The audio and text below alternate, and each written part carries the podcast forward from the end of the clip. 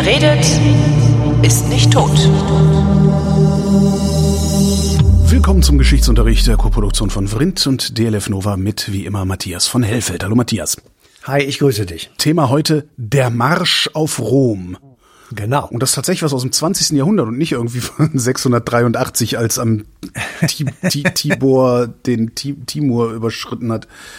Nein, also das ist tatsächlich genau 100 Jahre her. Ähm, und wir haben ja äh, uns neulich schon mal unterhalten über einen Mythos, das war Che Guevara. Ja. Und jetzt haben wir wieder einen Mythos am Start, nämlich, dass äh, Mussolini tatsächlich nach Rom marschiert sei, um die Macht zu ergreifen. Mhm. Das ist ähm, völlig blödsinnigerweise ein gutes Jahr später von Adolf Hitler in München auch versucht worden. Das ist genauso idiotisch gewesen und auch gescheitert. Ähm, der Marsch auf die Feldherrnhalle im November 1923 war eine, eine gnadenlose Idiotenveranstaltung und ist total gescheitert. Und, das heißt, ähm, in die Shownotes schreibe ich, vor 100 Jahren will Mussolini nach Rom marschiert sein. Er will, er ist es nicht. Okay. Das ist tatsächlich so. Aber der, der Mythos lebt und ähm, wir wissen ja mittlerweile, dass Mythen in der Politik und äh, in, in der Realitätswahrnehmung von vielen Menschen eine ganz, ganz große Rolle spielen, weil es einfach so schön einfach ist. Mhm. Ja, ähm, man denkt sich, da kommen in schwarz gebügelten Hemden und Hosen lauter stramme italienische Jungs an, die also im Gleichschritt irgendein Lied singend äh, durch die Straßen von Rom galoppieren, um dann ihren Chef Herrn Mussolini zum ich sag mal, Ministerpräsidenten auszurufen.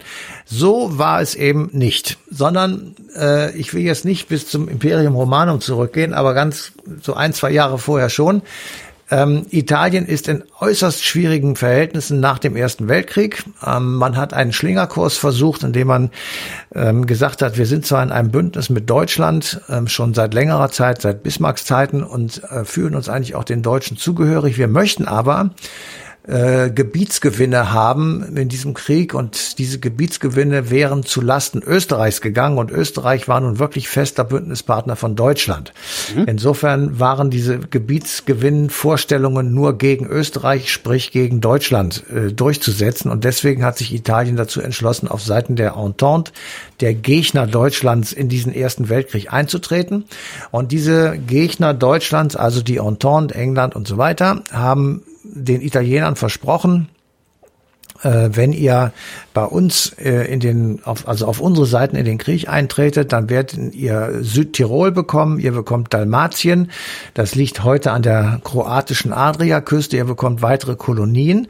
Und ihr werdet sozusagen ähm, auch auf Korsika, äh, San Marino und Trient und so weiter, werdet also lauter Gebietsgewinne kriegen, ihr kriegt auch neue Kolonien dazu, also sehr lukrativ. So, und dann hm. machen die Italiener das, kämpfen auf der Seite der Entente gegen die Deutschen. Und im Vertrag von Saint-Germain, da sind wir jetzt im September 1919, wird Italien tatsächlich erweitert. Es wird, es gibt Gebietsgewinne, zum Beispiel Südtirol. Ah.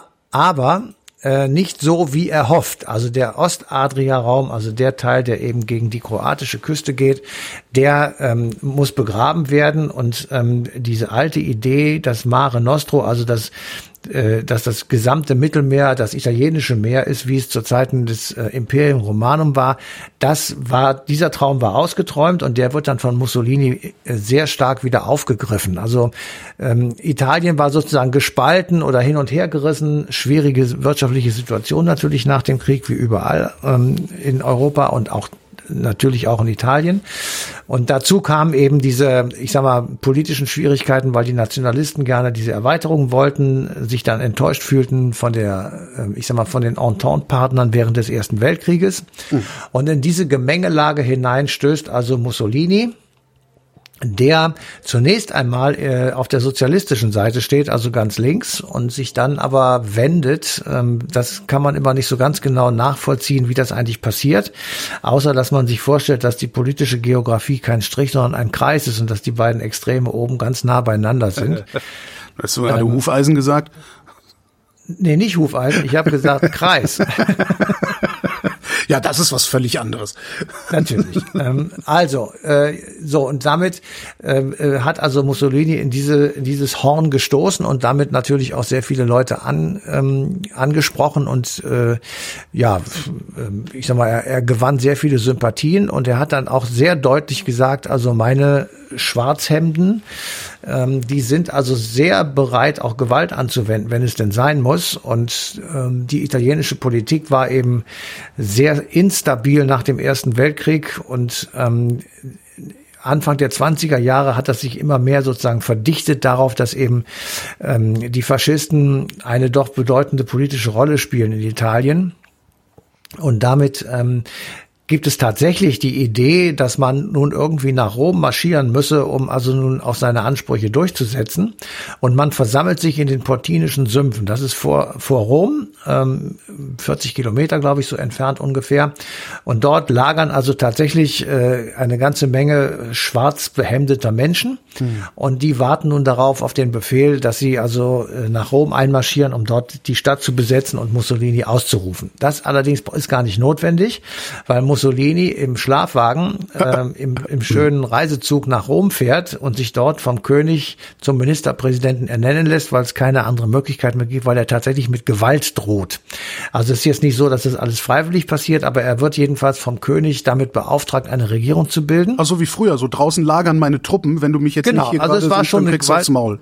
So. Genau, und Ja. damit ähm, also damit war klar, der König steckt in einem Dilemma und äh, wenn er da Nein sagt, dann könnte es auf jeden Fall komplizierter werden, als es ohnehin schon war. Und äh, die äh, Schwarzhemden bleiben in den pontinischen Sümpfen. Es regnet im Übrigen ziemlich, die sind also auch nicht so ganz fröhlich gestimmt. Und ähm, anstatt, dass sie nun äh, ihren Chef auf den äh, Thron des Ministerpräsidenten hieven müssen, werden sie einige Tage später in geordneten Reihen nach Rom geführt, um dort durch die Straßen zu marschieren.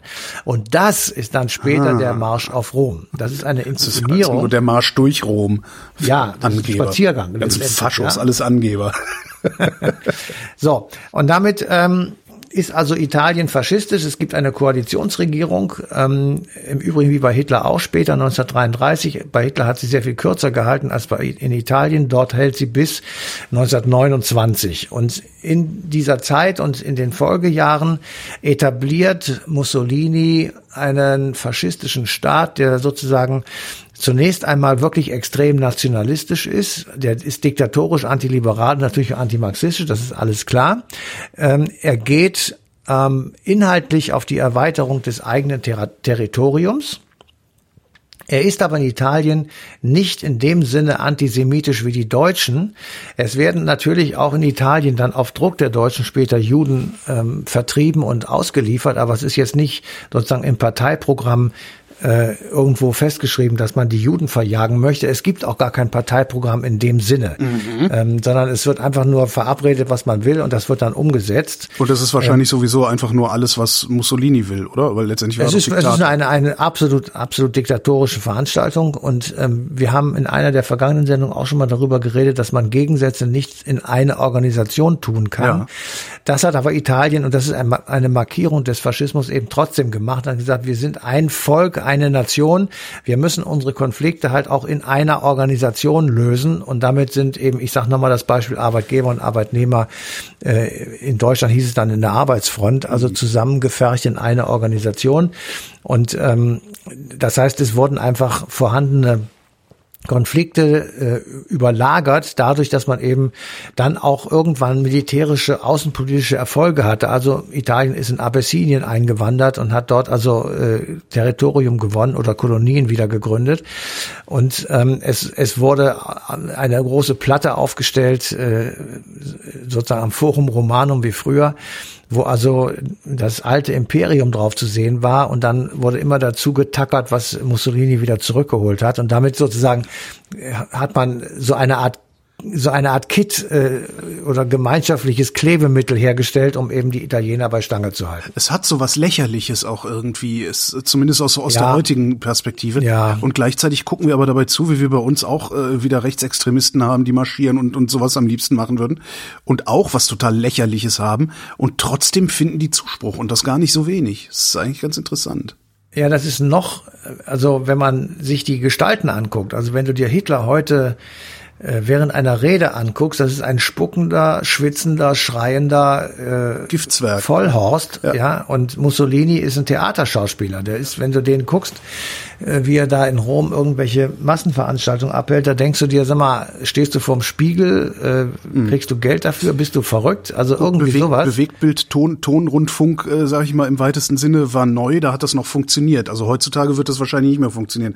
Also wenn naja, sich heute Björn, Björn Höcke, ja. nee, Bernd heißt da, Bernd Höcke irgendwie so hinstellen und, und, und rumkeifen würde, äh, würde der hinterher durch sämtliche Medien, sozial wie, wie äh, zentralistisch, äh, einfach verarscht werden. Also naja, aber wenn man ihn sich in 20 Jahren anguckt, so ein bisschen hat er auch was davon, ja, finde ich jedenfalls. Ja, aber, ja, wie er äh, immer mit dieser Grabesstimme zu allen spricht.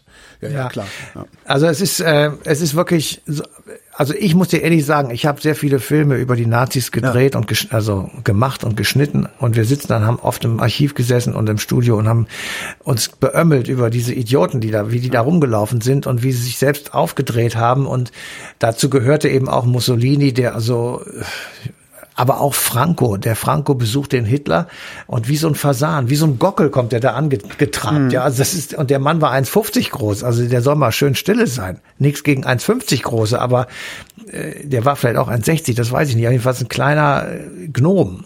Ja, und der, der, der pusterte sich da auf und war, war ganz wichtig. Also das ist schon wirklich ein bisschen, ähm, ein bisschen äh, komisch. Aber wir müssen noch einen, einen übergeordneten Gedanken äh, da einpflegen in diesen Marsch auf Rom. Ähm, weil wir haben die Urkatastrophe des 20. Jahrhunderts gerade hinter uns. Das war der erste, nicht der zweite Weltkrieg. Der ja. zweite war viel schlimmer als der erste, aber der erste war sozusagen der Auslöser für alles weitere.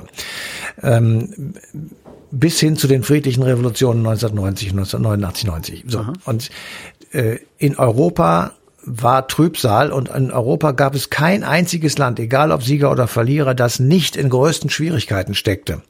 Und insofern ähm, muss man einfach dieses als als eine Aus Ausnahmesituation sehen, in der sich der Kontinent befunden hat. Die haben sich auch alle komplett Sieger, pleite gekämpft. Ne? Absolut. Ja, ja. Weil auch die, die Sieger waren blank und die wollten Geld von den Verlierern haben, die waren aber sowieso blank und konnten das nicht bezahlen.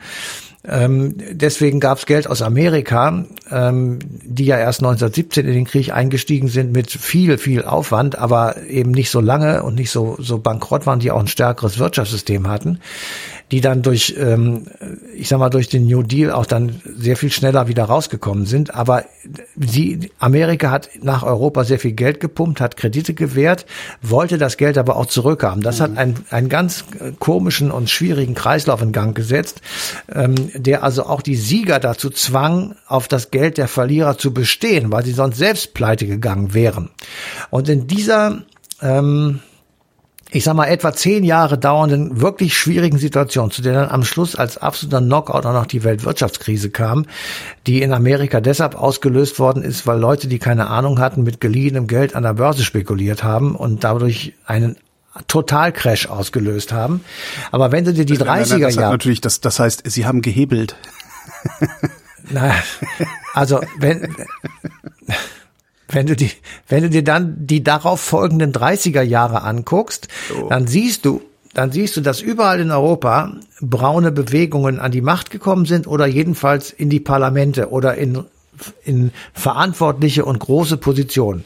33 die NSDAP, mhm. 36 bis 39 die Falange in Spanien, 40 die Eiserne Garde in Rumänien, 41 die Utascha in Kroatien. Es gab aber faschistische Bewegungen in England, es gab sie in Finnland, es gab sie in allen skandinavischen Ländern ähm, und es gab sie natürlich auch in Ungarn und in Polen und überall, auch in der, auch in der damaligen Sowjetunion gab es solche ähm, ich sag mal, Bewegungen, die natürlich nicht so groß waren, aber die es trotzdem gab. Und überall konnten die Deutschen während des Krieges dann auf diese Bewegung, ich sage jetzt mal in Anführungsstrichen, zurückgreifen. Mhm. Ähm, und damit sozusagen kommt Italien eine besondere Bedeutung zu, weil die waren tatsächlich die ersten. Äh, da ist sozusagen der, der Auslöser gewesen, dass man, oder was heißt, da ist das Vorbild gewesen. Und Europa ist nach dem Ersten Weltkrieg nach und nach braun geworden. Und mhm. ähm, der einzige wirklich große rote Klumpatsch, also das Gegenteil, das war die Sowjetunion. Ähm, die waren auf ihre Weise braun. Ja. Die waren, ja, das wollte ich jetzt nicht sagen, aber die waren jedenfalls auch auf keinen Fall menschenfreundlich, genau. sondern das, das, das war ziemlich, ja. ziemlich übel. Insofern äh, war dieser, dieser Kontinent in einem in einem wirklich existenziellen Dilemma, das nicht auflösbar war und das natürlich auf einen Krieg hinauslief, eben zwischen den letzten roten und dem restlichen braunen Klumpatsch. Und dann dazwischen waren halt sehr viele Regierungen, wie ich sage jetzt mal in Frankreich, äh, die da einfach zerrieben wurden oder die äh, demokratischen Regierungen in Spanien, äh, die auch zerrieben wurden. Ähm, natürlich dann auch letztendlich Italien und Deutschland selber, aber da war einfach nichts mehr übrig und es wurde, was nicht freiwillig auf die eine oder andere Seite kam, wurde erobert. Und ähm, da spielt Mussolini letztendlich natürlich eine bedeutende Rolle als jemand, der das an, der diese Bewegung mehr oder weniger angefangen hat. Aber er war letztendlich dann auch nur noch das zweite oder fünfte oder zehnte Rad am Wagen, weil aus der ursprünglichen Verehrung Hitlers an Mussolini wurde nach 1933 eine Abhängigkeit Mussolinis von Hitler. Mhm. Und äh, das ist tatsächlich, ähm, ja, erstaunlich. Habe ich dich gerade richtig verstanden? Es hat, es hätte gar nicht anders kommen können, als es gekommen ist. Die äh, zweite große Katastrophe bis 1945. Also ich sag mal so, es gibt Leute, die sagen, hm, der Erste Weltkrieg ist der Auslöser des Zweiten, ja. ähm, weil die Argumentation der Deutschen, den Zweiten anzufangen, darin unter anderem bestand, den Ersten zu revidieren. Mhm. Und ähm, das haben die auch ernst gemeint. Natürlich gibt es noch sehr viele andere Punkte, die da reinspielen. Das war auch ein Rasse, Rassenkrieg gegen die Juden. Es war ein ideologischer Krieg gegen den äh, Kommunismus oder den Bolschewismus. Aber wenn, ich das, wenn ich das weiter haben. aufmache, ohre dass ich jetzt den Historikerstreit irgendwie nochmal neu anfangen ja. will, aber wenn ich das weiter aufmache, das, das, das hört sich so an, als Wäre, wäre das Deutsche Reich der einzige, ich sage mal, faschistoide, die Faschist, einzige faschistoide Diktatur äh, in, in Europa gewesen, hätten die anderen das einhegen können? Wären da Demokratien drumherum gewesen, wäre das nicht passiert? Ja, das ist eine sehr gute Frage. Das, äh, Andererseits gucken wir auf Russland. Nicht, weil, äh, es, Russland ist auch gerade aus, ausgefallen, ja. Ich glaube nicht, weil ähm, also die einzige Demokratie, die ja stabil überlebt hat, war England und äh, die hat dann den Widerstand organisiert. Das stimmt. Also ja. Churchill hat den Widerstand gegen Hitler organisiert. Ähm, die anderen Demokratien sind äh, untergebuttert worden. Frankreich zum Beispiel. Ähm, das ist, das hatte ja kaum, das hat keinen Widerstand leisten können, weil es einfach viel zu schwach war. Ähm, also es gibt so Nein, ich glaube, es hätte auf jeden Fall zum Krieg geführt, weil die Deutschen diesen Krieg wollten. Und sie wollten das, was im Ersten Weltkrieg oder sagen wir mal im Versailler Vertrag mhm. mit ihnen gemacht wurde, das wollten sie revidieren und das war tatsächlich Konsens in der Bevölkerung. Und ähm, ob man dazu jetzt sowas inszenieren musste wie den Zweiten Weltkrieg und den Judenmord, das ist das, das steht nochmal auf einem anderen Blatt. Aber die Revision dieses Vertrages, das war wirklich allgemein gut. Ähm, und da konnten die Nazis gut drauf aufsetzen. Ähm, insofern war das wahrscheinlich Common Sense. Das zweite war, die Demokratie in Deutschland, die Weimarer Republik, die war halt außerordentlich schwach, ja. weil sie von vornherein desavouiert wurde und weil, ich sag mal, das Weimarer Bündnis, das hat ja kaum anderthalb Jahre gehalten, da war es schon vorbei. Mhm. Und dann ähm, die Partei, die die Weimarer Republik gestützt hat, die SPD, wurde schwächer und war eben nicht mehr an der Regierung irgendwie beteiligt oder nicht, nicht mehr an allen Regierungen beteiligt. Und damit ähm, verlierst du natürlich einen wesentlichen Faktor. Und die Kräfte, die gegen die Republik gespielt haben, die waren auch außerhalb der NSDAP sehr stark. Mhm. Das darf man nicht vergessen. Stimmt, du hast ja immer noch die Monarchisten und das ist ja alles gar nicht so lange. Und du hattest die KPD. Ja. Du hattest die KPD, die ähm, mit lautem Getöse durch die Straßen zog und sagte, wir wollen hier Moskauer Verhältnisse. Größe. Ähm, wir wollen Sowjetdeutschland und wir wollen ähm, eine Revolution, eine Weltrevolution von links. Ja. So, das, man, wir wollen das jetzt nicht bewerten, aber das ist sozusagen, da ist das dann auch irgendwann äh, in solchen zerbrochen. Verhältnissen machst du halt keinen liberalen Rechtsstaat. Ja.